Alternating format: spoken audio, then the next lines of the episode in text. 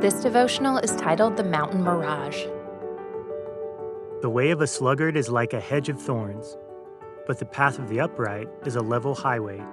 Proverbs 15:19. One of the greatest dangers on the mountaintop is the temptation toward complacency. We long for the heights because we imagine a certain comfort there, an ease. We falsely believe reaching the mountains means we won't have to struggle or even work. Laziness is not the antidote to turmoil. The belief that apathy is any sort of cure is as false as it is rampant in the modern world.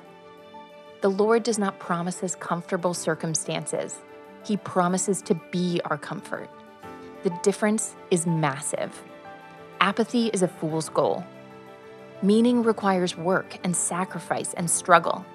And since God wants the best for us, He does not desire for us to sit on a throne and sleep. This is the danger of the mountaintop and the danger of living under the circumstances. When we believe an improved circumstance will bring us happiness, we will be disappointed. More is the pot at the end of the rainbow. You can chase it, but you will never find it. The God of comfort is with us throughout all terrains. He is not here to ease the circumstance or deliver us into apathy.